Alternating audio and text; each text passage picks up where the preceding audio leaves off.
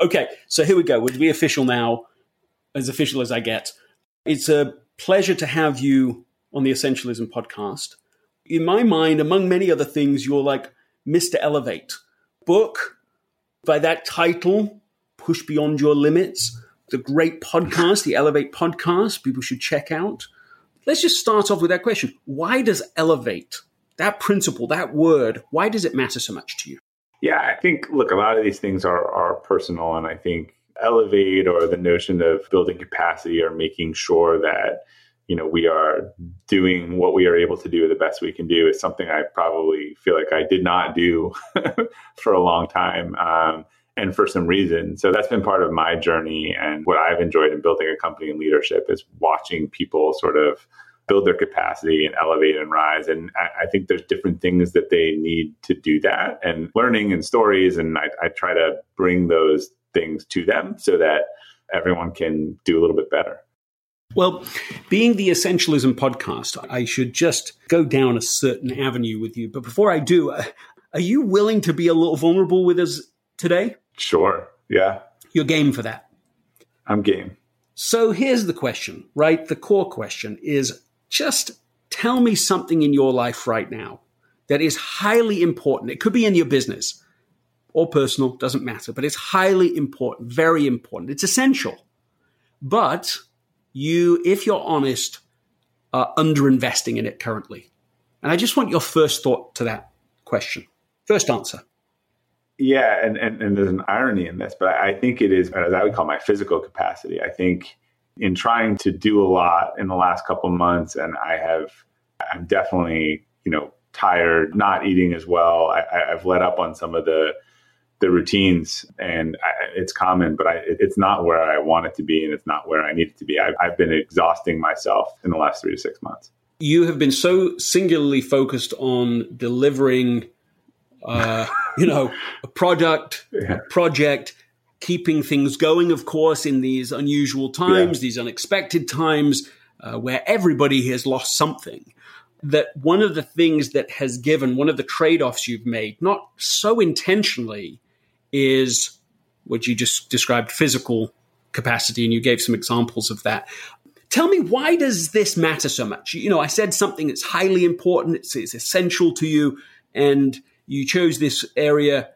Why does it matter? Let's just dig on that for a moment. Actually, health and vitality is one of my core values. It's one of my five core yes. values. So it is important to me. And because it's just tricky, it's like we just know it, but we always think that we can put it aside for a couple days and then that turns into weeks and and and you know it's very momentum oriented so uh, it becomes a very vicarious or a vicious cycle and i think i've gotten into more of the vicious uh, cycle of i'm going to try to go for a long long run uh, after this call but you're not looking forward to that run i actually don't enjoy running but but i feel so good after running that i'm very conscious that i need to like distract myself to run.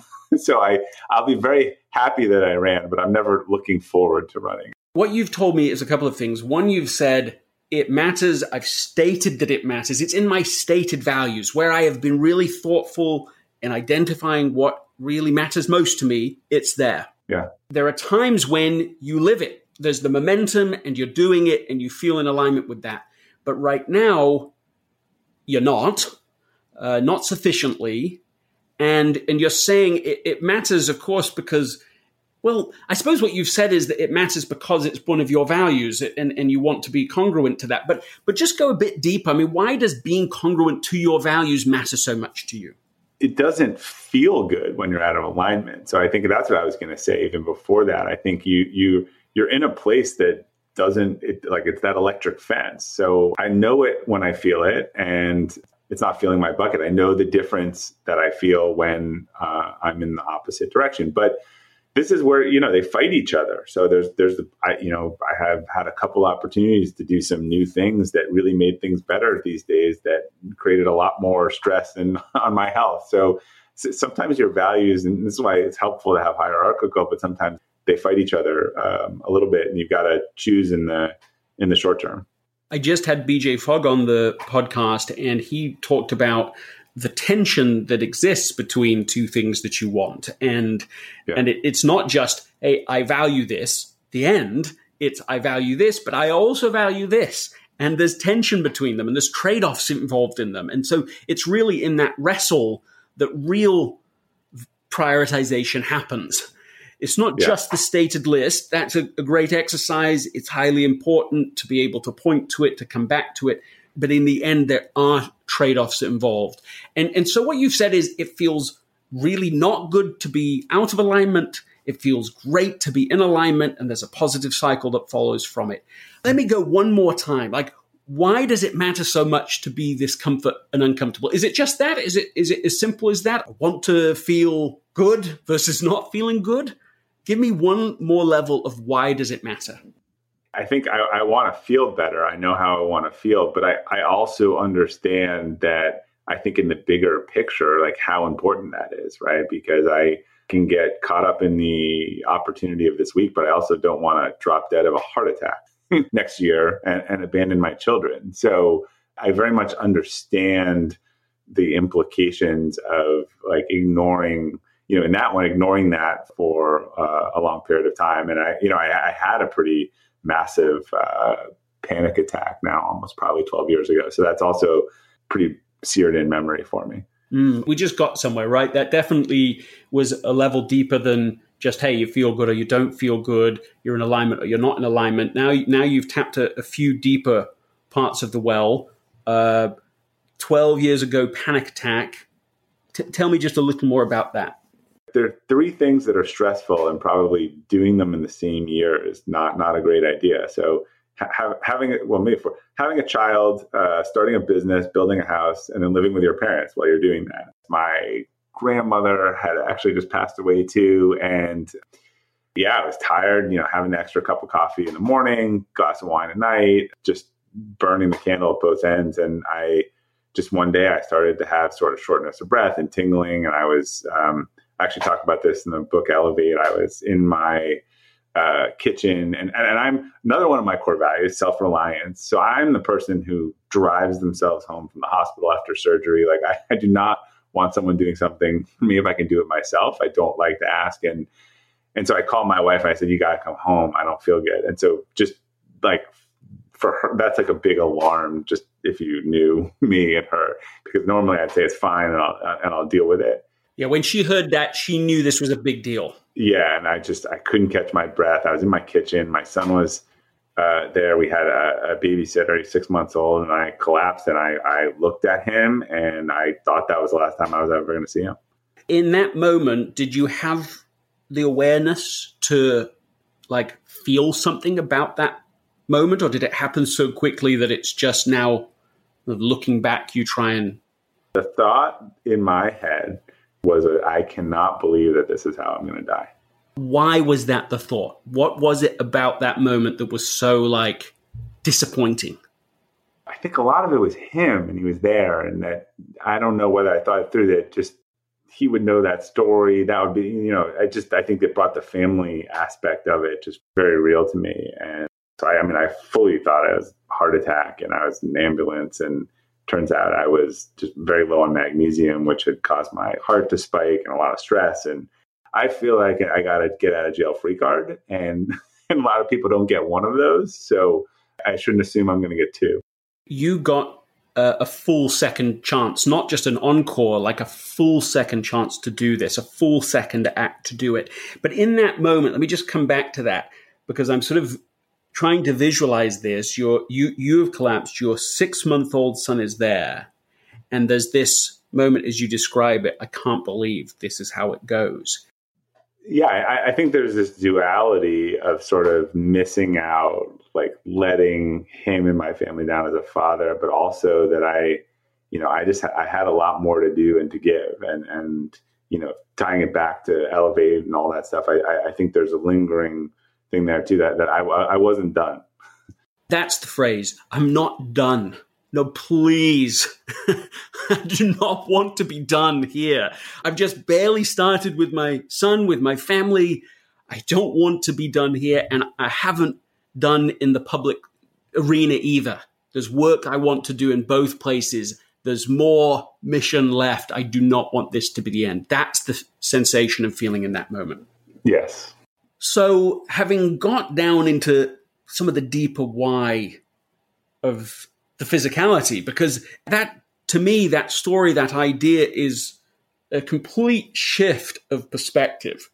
Suddenly it's not just you know where going for a run makes you feel good that's fine motivation to get out and run in a day but it's it's more serious than that for you. You're saying look if i don't get the right balance if i don't get the right dynamic equilibrium between these different values really then however much I put into one or two of them, I may lose all of them. Yeah, and I can't, you know, I, I, that that may stop me from making the contribution that I want to make. In that moment, you say, you change what afterwards? You get this chance back. You know, you weren't dying. On the surface, a pretty easy fix, but you discover underneath, I've got to approach this differently because otherwise I could end up being here, you know, more often than I mean to be here, and it could lead to something bigger and more serious. So you decide to make a change. And elevate sounds like the whole approach of elevate of developing the capacities, uh, you know, mentally, spiritually, emotionally, physically. These capacities, in a sense, crystallizes and grows out of this experience that you say I've got to develop in all of these areas to make sure that I'm actually at my peak performance, that I can elevate my overall contribution to the world. I want to teach other people to do the same. Um, assuming that I've got that about right, help me to understand now, like, what does success look like for you? You know, what would you need to change? And I don't mean to get it perfect. I don't mean to suddenly make physical the whole thing, because that also would have costs that don't feel optimal to you. Uh, so, what does success look like physically for you from where you are? I think it's a function of energy level, feeling, just you know, stress being down, kind of at a at a green light across dimensions, rather than a. Uh, I think I'm good at staying out of the red light, but probably uh, some of the gauges tend to push yellow. And then, like I said, most a lot of these things, you know, they're self fulfilling. So you sleep well, you sleep well. Um, you know, you, you, get into these cycles. I mean, when COVID started, it, you know, and I mean, I was just waking up at three o'clock every night. Like it was just like someone had set an alarm, and until I could break out of that, I don't know, my body just got used to that for some reason every night at three o'clock. So my brain slowed down a little bit. It's easier to meditate. All of those things that just a more sustainable level of sort of physical capacity. And there's some unique factors that are that are just going on right now, right? A lot of our communication is phone or Zoom. You know, we're not getting the sort of some of that in-person communication, which tends to relieve some of our stress. Uh, you know, there's a lot of external things and other people worrying, and so I think there's some environmental things now that so, someone on my team said to me last month, my emotional ATM is over withdrawn by, by other people after the last three months and I thought it, it was a really good analogy. I feel like this is a sort of a twist on the whole idea of elevation, but I feel like sometimes we're hiking at very high elevation right now. So the air is thin. I think the air is thin for everyone. One of the interesting things about capacity and, and the way I describe the framework, a little like a computer processor, right? So if you get a faster processor, it does what it needs to do with less energy. It's not just doing more, and so that's, I think, the magic if you if you get a little bit in flow and get these things in balance where the same things, I mean, in generally, I try to align around, you know, the whole notion of aligning around these capacity, spiritual capacity and focusing on the things that align to your values is that those are things that actually tend to feed your energy and stress you less. Yeah, you're saying that this balance, this ecosystem of all these different pieces, if you can get it back into the equilibrium, that it starts to self propel, things start working yeah. better. And, and so you're saying even the right one or two tweaks could make a big difference in feeling just overall in all areas of life suddenly a lot better. That, that, that's what you're describing. Yeah, and I know you, you, you talk a lot about uh, sleep in your book, and I, you know when you just even have a good night of sleep, you think about it, you you're you're learning faster, you're more patient with other people. you know, you know those days, you know, where you're like, God, everyone really bothered me today. Like, well, maybe it wasn't everyone. Yeah. maybe you were the problem. Well, I mean, that's that's one of the tests of exhaustion is that is that every request uh, becomes irritating. That that no matter who it is and no matter what it is, you start to feel a little resentful. This episode is sponsored by Shopify. Selling a little or a lot. Shopify helps you do your thing however you cha-ching. Shopify is the global commerce platform that helps you sell at every stage of your business. From the launch your online shop stage to the first real life store stage, all the way to the did we just hit a million orders stage. Shopify's there to help you grow. So whether you're selling scented soap or offering outdoor outfits, Shopify helps you sell everywhere from their all in one e commerce platform to their in person point of sale system, whenever and whatever you're selling, Shopify's got you covered. Shopify helps turn browsers into buyers with the internet's best converting checkout, 15% better on average compared to other leading commerce platforms. So sell more with less effort thanks to Shopify Magic, which is your AI powered all star in my experience with every business that I have built, including this podcast, there are breakthrough moments, and those moments are often the result of finding the right partner. And I think that's a way to think about Shopify. Because no matter how big you want to grow, Shopify gives you everything you need to take control and take your business to the next level sign up for a $1 per month trial period at shopify.com slash greg all lowercase. Go to shopify.com slash greg now to grow your business no matter what stage you're in.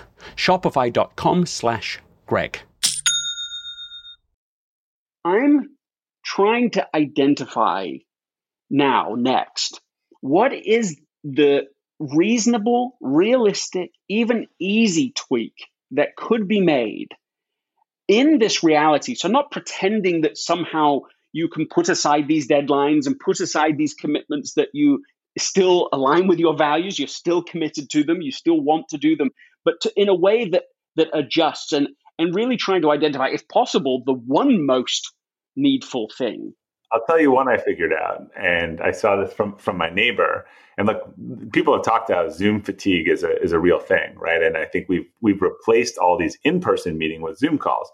Well, we're a virtual company, so we are already doing Zoom calls, and and I think there's like a natural limit to like three or four hours of these a day before your your just eyes are tired and and so what I what I've actually done the opposite. So normally because we're virtual, we do everything on video. I, have said to a lot of internal calls or thing where I know the people or I didn't think it was important. Hey, I'm going to switch this to my cell. And they call me on the cell, and I go walk for an hour while I talk to them. And right there, I, have accomplished like three things, uh, kind of in, in in one. So I've actually been trying to um, switch some stuff off video and just get outside and go for a walk. And then suddenly I've walked 8,000 steps um, when we have that call, and I don't I don't have the same. Um, I, and I think that is actually a lot of the source of the stresses. Some of the stuff I've been doing recently and just have to just involves needing to be in, in front of the computer seven hours a day, and it that is just uh, it is naturally exhausting. It's absolutely true, and and Zoom meetings to me they they fulfilled an important function, but they're not at all like normal meetings. And and while we've pretended they are because that's the best next thing we could jump to fast. You know, they're not what we normally do. You don't normally sit in a meeting where everyone's staring with into each other's eyes. You, if you did that, it would be a very strange meeting, and you would feel exhausted afterwards. You can't daydream or look around the room, or yeah. No, and, and it's only as people are getting a bit more comfortable that they get the idea, oh, I can stand up and walk around, I can go grab a drink, it's okay. You know, people are getting these new social norms, but certainly at first, you are staring at the screen, you are staring at the camera, you you feel like you're on in a way that in a normal meeting you could be a little more relaxed about. Uh, and so I agree that this is adding tension to just the, the you know mental strain uh, in, a, in a variety of ways. Okay, so you're saying that's helped. That's something you can continue to do. What I want to do beyond that is identify one thing that you're not doing that you think, look, if I was doing this, I think it would reduce my stress and it would increase my energy eh, eh, to the to a standard that I say, well, it's not perfect, but it's good under these circumstances, and I'd feel really satisfied with that given what I'm trying to do. Yeah, and the answer there is I, I need to honor. The, I usually do schedule in breaks, and and and I want that sort of eh, cadence, and I need to, you know, honor that when things get tight. You know, I tend to uh, give away the breaks, or someone just needed something for 15 minutes. Oh, so so call me then. I and that, I guess that is the difference. When I religiously protect that time, uh, that there, there's probably a better a better outcome. But but during times of a book launch or otherwise, or when you know there you have uh, the urgent important quadrant is over indexed um, I, I, think those can be the first things that I give away, and they're they're there for a reason. So I need to use them. Yes, and and so it's it's just the easiest thing in the world to say. Well, one more unit of work yeah, will be one more unit of productivity, and of course that's true to a point. But then we get to the point of diminishing returns where you're getting a little less for every unit you put in. And then, of course, there's a point where you can get negative returns, where actually for every additional unit you put in, you get less than overall. So you're actually getting, uh, you know, it's like a, a real fool's bargain past a certain point of return. So, so tell me, like, really concretely, what would that look like for you uh, this week? What would an achievable set of breaks look like? Yeah, there's something called the it's like the Pomodoro. I remember there's a study. I, I have seen that. That was actually part of, and, and I do try to work closely around that, like an hour or two, and then you know a 20 minute break or or something that you get outside and need that. So how can we just uh, build this into your routine in the next week realistically? I mean, first of all, does it feel realistic to you, or do you go, you know, as soon as we're done with this conversation, I'm out? Yeah, it's look, I, I, need to go back to one of my essential rules that I've gotten away from. So I've broken it, which is when my when my schedule gets crowded and working with my assistant, it, it, it's one in one out rule, not a not a one plus rule. Um, so you know, if something is that urgent that it needs to come in, then it needs to actually displace something else, not be added on top. So okay, so that feels like a different kind of tactic at the end. That isn't about taking breaks. You're just saying I think, Greg, I've probably been just taking on too much. I, I tied it together because I think I have the breaks, but they've become the time that gets given for the and. So I need to honor the breaks. They're actually in my calendar. I need to freeze them and then declare that anything new that comes in, you know, can be removed from something during the other time if it's more important. It makes perfect sense what you're saying now. You're saying that you have these buffer schedules built into your routine. They're actually on your calendar. But what you're using them for instead is you still stay at the desk, you do the next thing, the next request, whatever the last email's been. Yes. Yes. And so you, your commitment is, I'm putting words in your mouth, but your commitment is to physically get up from the desk when that break comes on the calendar. That you are going to physically get up, walk out, be with the family, go outside, you know, whatever the, whatever the activity is that you just think will, will relax you. Uh, go take a nap, uh, a little power nap. I actually, I've been doing a lot. I've been good at the power naps. It's, sometimes I start to meditate and it turns into a power nap, but I, I, I get the same value out of that. And yeah, I have no shame in napping. I love this. I feel like we've got to something. It's, you know, as is often the case, it's not about something that's brand new. What we just identified as a specific behavior change for this week is already on your calendar. It's not new uh, at all.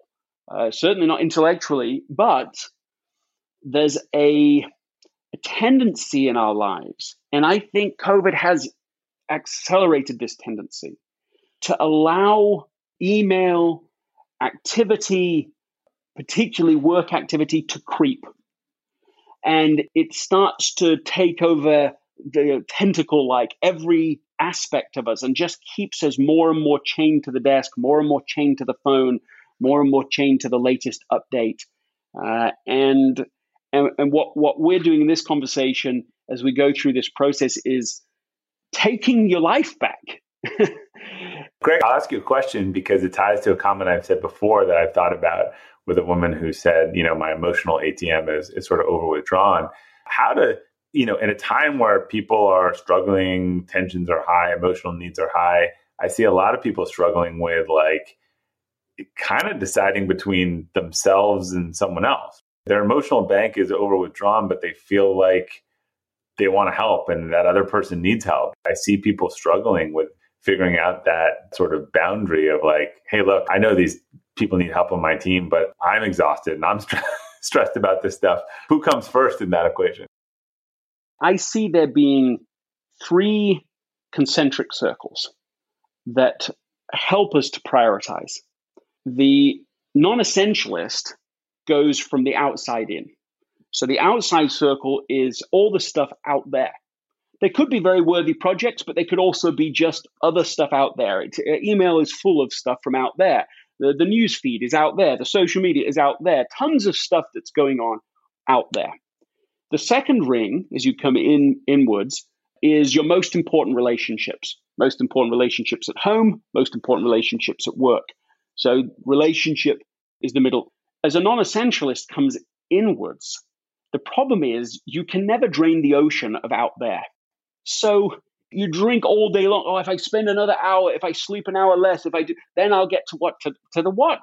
To the end of your to do list? To the end of all the things anyone could expect of you? To the this never ends. So what it means is that by the time you get to your most important relationships, there's not much of you left. So you're already tired, fatigued, or even burned out. And so, what's the quality of that interaction? How is it going to go? Well, it's not going to go very well. It's a bit more uh, tense. There's less time available. When you're actually with people, you're not very emotionally present. There's not much energy in you to be able to give to them. And then, of course, as you move into the, the third, final, and, and inner circle, that's you. That's that's protecting the asset, uh, the asset that is you. And so, what's left there is almost nothing at all. So, he essentially starts with protecting the asset. Now, that's why sleep must be protected and you keep on reinvesting in it. And, and if you, you know, what you just described, I think lots of people relate to that, that feeling of you know, somewhat panic or some disruption through COVID and they're waking up in the middle of the night or early or somehow their sleep has been disrupted. And so you're not going to solve that in one day, but to, to take steps to prioritize it and protect it, not because you're being selfish, it, but because you want to be able to contribute to your relationships and to the projects out there. The difference is huge when you get enough energy within, you protect the asset first, you restore the asset first, uh, then you're showing up to your most important relationships differently because you're not so burned out with them. So, therefore, you can have better conversations, prioritize better with them, uh, be more honest, be more open uh, because you're coming in your, yourself a more energized state. And therefore, in the end, you can end up with a higher contribution out there as well. Uh, and that's sort of the value proposition in some ways of essentialism as a whole. So that to me would be my answer to uh, to the conundrum you find yourself in, but also this person you're describing uh, as as having said, "Look, how, how do I wrestle?" Yes, you want to contribute all, but the order. I was going to say the difference, I think, for COVID, which it makes it harder, but it, it's the exact same process, is that I think sometimes there are these like squirrely distractions, right? things that we shouldn't be doing aren't important or otherwise. I think, you know, now for a lot of people, it's been a lot of fires, right? It's been a lot of things that are harder to turn down in a way because there's a lot of need. Um, and I think that's probably just just made it even harder for people to be an, an essentialist. Some things are easy to say no to, right? Uh, hey, do you want to speak at this thing or otherwise? Or but you know, when someone's really struggling on their team or hurting on their team and, and needs their help, that's a much harder thing to say no to out of hand. Yes, I mean what you're saying is is absolutely right. That in these uncertain, ambiguous, intense times, the it's harder to discern what to do, and what not to do, which of course is exactly why it's in fact a higher priority now, more than ever, to get the rest, to get that self care. Uh, something that I've just done uh, in our family is we've we've actually started. I haven't done it yet myself, to be honest. Ironically, I've been helping everybody else with it. A checklist for everyday self care item. Just literally a checklist. Okay, go take a bath, go for a walk, do exercise. And it's literally a checklist of things. And so for our children, before they look at any screens. They have a, a, a quite a long list of things to do, but it means that we never slip beyond a certain minimum standard of self care, of health, of overall internal mental, physical, spiritual capacity. I think that's a great lens of saying you can help all the people you want today as long as long as you've done your own self help checklist first, right? It's kind of the same discussion I would have my 11 year old. Like once you're done with your checklist, then I don't care how you spend your time. So I, I think that's a really good framework for people who find that there are a lot of people who really do need their help. This episode is brought to you by Shopify. Whether you're selling a little or a lot, Shopify helps you do your thing, however you cha-ching. From the launch your online shop stage, all the way to the we just hit a million orders stage. No matter what stage you're in, Shopify's there to help you grow. Sign up for a $1 per month trial period at shopify.com slash special offer, all lowercase. That's shopify.com slash special offer. Um, well, we, I feel like we've gone through a whole cycle there. Uh, and and uh, and how how do you give us the final word on this? Give us your final thoughts about what we've talked about and what you think you can do or people listening can do this to elevate in the times that we're in. Yeah, I think it's, you know, the process I've found really helpful. And obviously, you know, it's like any coach needs a coach because it's easier to help other people with it than yourself. But is this constant recalibration and making sure that you're you know looking at what you have to do thinking about your values when you're doing those to-do lists and quarterly i you know when i'm doing my weekly it's like is this the most important thing i need to do for this week for this quarter for this year? You know how, how would i reprioritize that? Because i think as as you are showing in that exercise it's it's sometimes we it's it's a difference between knowing and doing. so I said I I had built some of these systems to solve this process. I, I problem I was just violating my own systems. Um, so I, I think pulling up and assessing the alignment regularly is is a pretty important process. What you just said, every coach needs a coach. I think is is profound and so true, so true. And it leads me, even having said that you're going to have the final word, it leads me thinking what seems to be maybe a missing piece here is your accountability partner. Not that you've never had one, but just right now we've had this conversation. I mean, you have accountability partners all over the place because they're listening to this. so you've you've done it openly, but I wonder who who is the person that you can now go to post this conversation and say, okay, look, uh, you, you know, this is the context. This is why I've been out of balance. But here's what I'm going to do about it. I'm going to take these breaks that I already have scheduled, and I would like you to hold me accountable for that. Who who can be that person for you? Yeah, I, when, I, when I end up doing it, I've done this where I do is with my assistant because she helps me hold the calendar and takes all the new stuff and tries to figure out if it's more important than the existing stuff. I will say, no matter what I tell you, don't change this or move this. So it's funny. We've we've had that discussion before, and I will tell her the why. And I said, I, I know that I told you I need that. to get in all those meetings next week, but I want you to come back to me and tell me that it, it absolutely violated the rules I told you, and you're not doing it. That reminds me of that scene from uh, from Harry Potter where Dumbledore has to drink from this uh, vengeful, awful cup, this liquid, and he says look, Harry, I need you to be here. And no matter what I say, no matter how I beg you, you have got to make sure I drink every last drop of this. And I love this sort of, it's almost like I could imagine a written contract with her where you say, look, the contract wins over whatever my pleadings are in the moment. Yeah, when I tell you to schedule over the break, do not do not do it. Do not and, do and that. Spit it back to me that I told you I was too overwhelmed last week. Yes, and and here's what I just want to add to that is the why. Now it's not like she doesn't know the why. Yeah.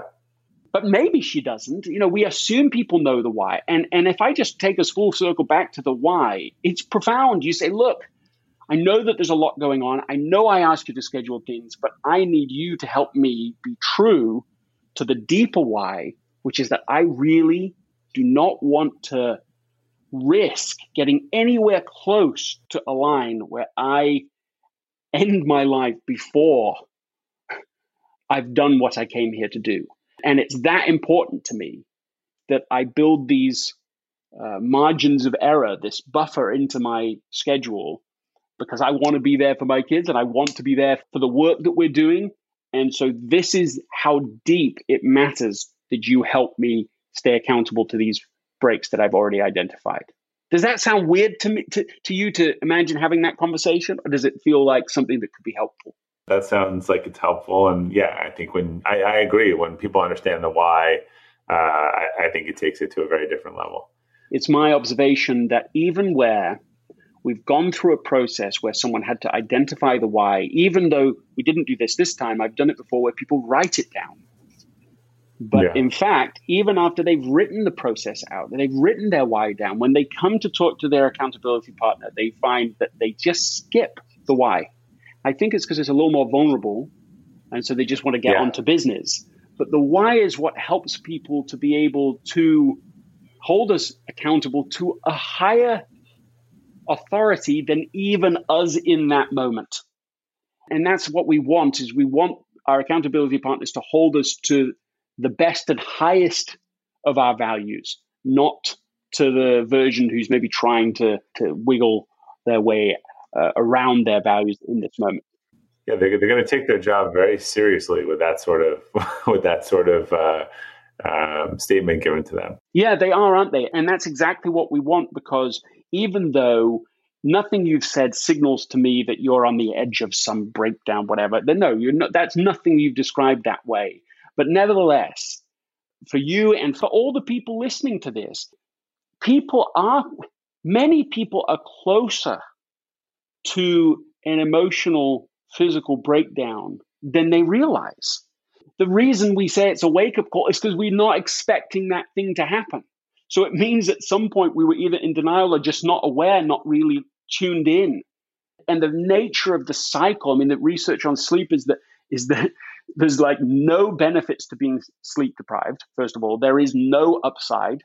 And also, when we're sleep deprived, when we're exhausted, we're really bad at noticing. Like that's what the research shows. So the more tired we are, the more burned out we are, the less likely we are to accurately identify it. And so, for all these reasons, we need not just rules that help us once we are in burnout, but things that keep us well away from the edge. Bob Glazer, what a pleasure to have you on the Essentialism podcast. It's been great to uh, to explore your ideas, but also doing it through your life and what's real right now. That's a benefit for everybody listening to this who are also striving to elevate their lives uh, in these times of great uncertainty and oddity. Thank you for being with me. Thank you, Greg, and I'll uh, I'll be reporting back to you on the on the progress. Thank you sincerely for listening. And if you like this conversation, please subscribe on your favorite podcast app and leave a review and a comment to help other people find us. Email me at essentialism.com if you have questions you would like me to answer in a future episode. Uh, soon here, we will have an episode specifically, a sort of Ask Me Anything episode. If you have questions you'd like me to address, uh, please email me at essentialism.com so I can consider it. Uh, if you want to join our community, follow us on social media at Gregory McKeown and at Essentialism Podcast. Again, I really am genuinely grateful to you for listening. Uh, remember, if you don't prioritize your life, someone else will. This episode is brought to you by the Yap Media Podcast Network. I'm Hala Taha, CEO of the award winning digital media empire, Yap Media, and host of Yap Young and Profiting Podcast, a number one entrepreneurship and self improvement podcast where you can listen, learn, and profit. On Young and Profiting Podcast, I interview the brightest minds in the world and I turn their wisdom into actionable advice that you can use in your daily life. Each week, we dive into a new topic like the art of side hustles, how to level up your influence and persuasion, and goal setting. I interview A list guests on Young and Profiting. I've got the best guests, like the world's number one negotiation expert, Chris Voss, Shark Daymond John, serial entrepreneurs Alex and Leila Hormozi, and even movie stars like Matthew McConaughey. There's absolutely no fluff on my podcast, and that's on purpose. Every episode is jam packed with advice that's going to push your life forward. I do my research, I get straight to the point, and I take things really seriously, which is why I'm known as the podcast princess and how I became one of the top podcasters in the world in less than five years. Young and Profiting Podcast is for all ages. Don't let the name fool you, it's an advanced show. As long as you want to learn and level up, you will be forever young. So join Podcast Royalty and subscribe to Young and Profiting Podcast, or YAP, like it's often called by my YAP fam, on Apple, Spotify, Castbox, or wherever you listen to your podcasts.